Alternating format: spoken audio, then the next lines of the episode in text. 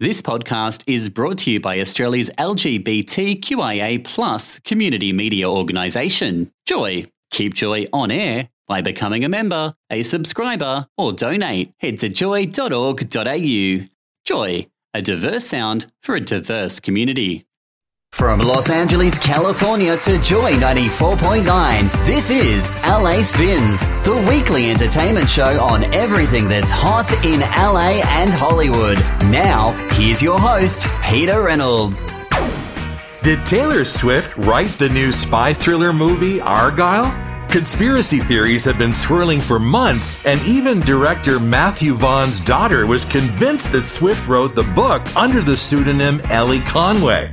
But Vaughn says the book wasn't written by Swift, despite the many clues that Swifties were sold on.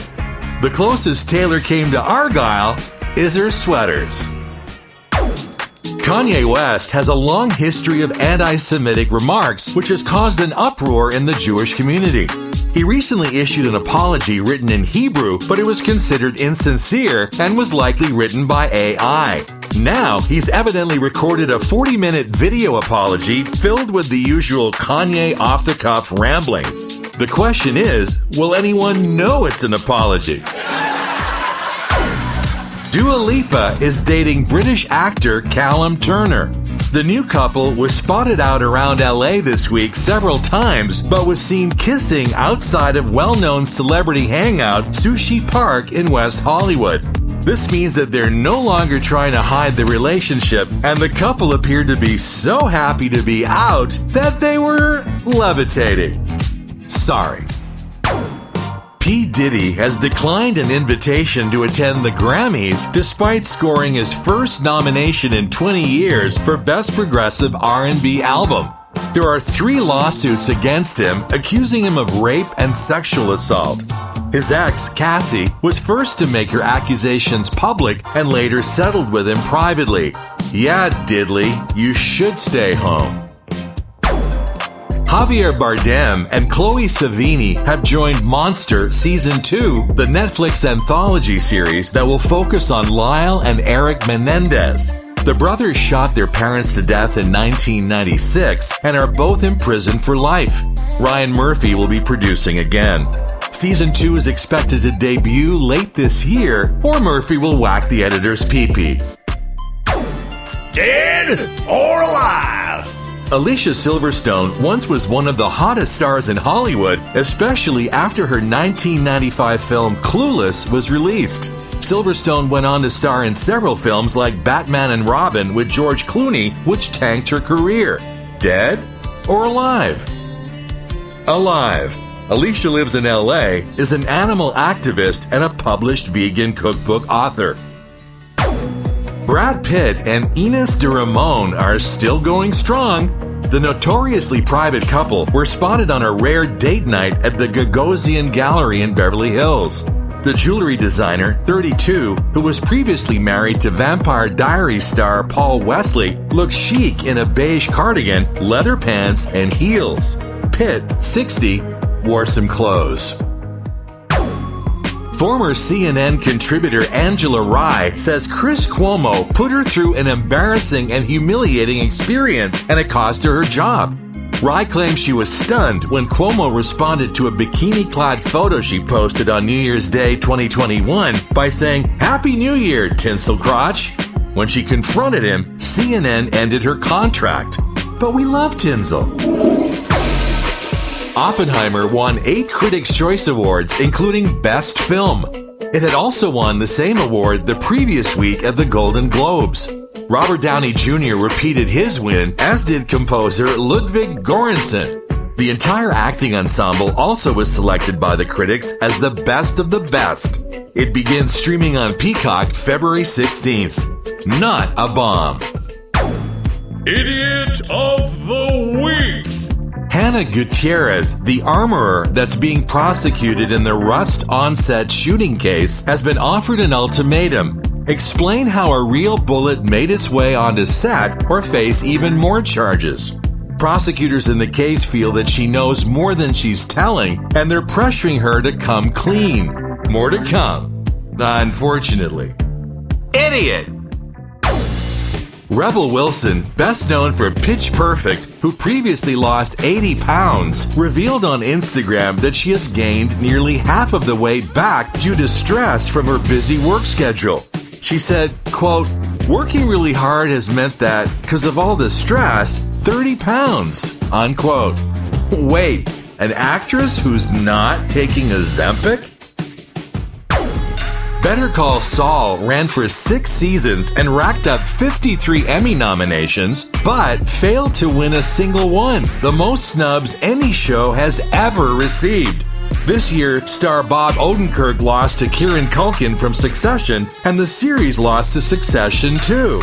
Well, better call the awards police, because they got robbed. Jelly Roll is training for a 5K in May, which will be hosted by comedians Bert Kreischer and Tom Segura. Jelly supposedly also inspired fellow country star Zach Bryan to join the 5K challenge. Bryan said, quote, We'll absolutely be there unless I'm performing somewhere, unquote. I wonder if Bryan asked his manager to please book him somewhere that week. Ariana DeBose didn't laugh when she was called an actor who thinks they're a singer at the Critics' Choice Awards. Last of Us star Bella Ramsey listed famous voices in the Best Song category, including Billie Eilish and Dua Lipa, before joking, and then there are the actors who also think that they're singers Jack Black, Ariana DeBose, Ryan Gosling. Ouch.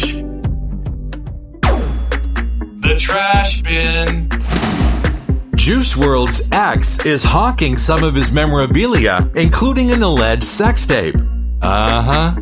Ally Lotti has been posting sexy content on OnlyFans for months and now is telling subscribers they can unlock the Triple X footage of her and the Lucid Dreams rapper, who died in 2021 from an overdose of oxycodone. Classy.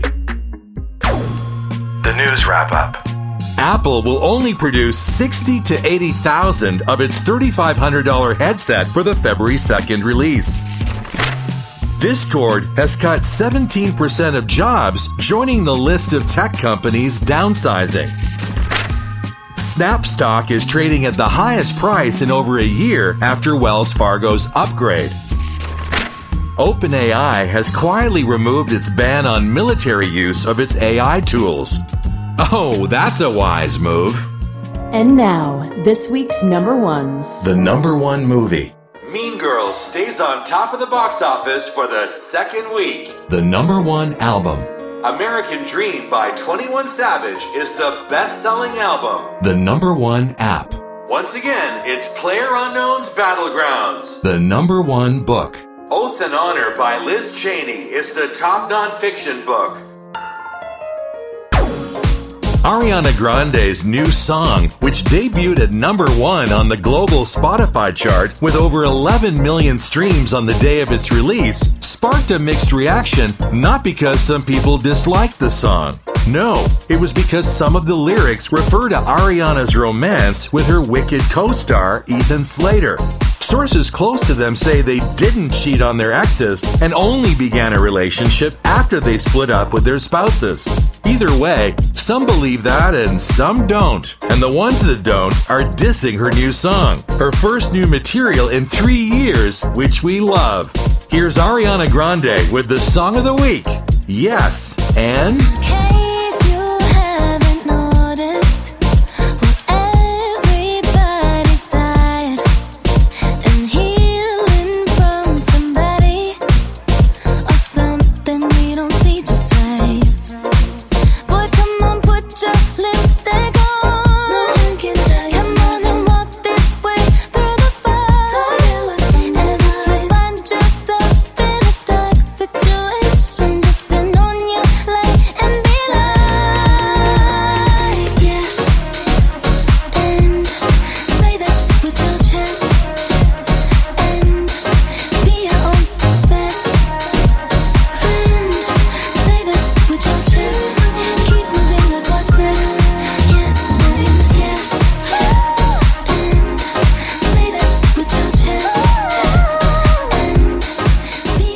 Was Ariana Grande with the song of the week.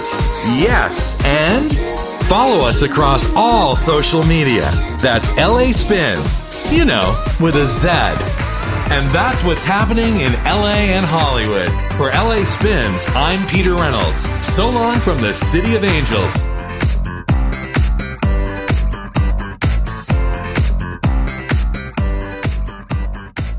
Thanks for listening to another Joy podcast brought to you by Australia's LGBTQIA plus community media organisation, Joy. Help us keep Joy on air. Head to joy.org.au. Joy, a diverse sound for a diverse community.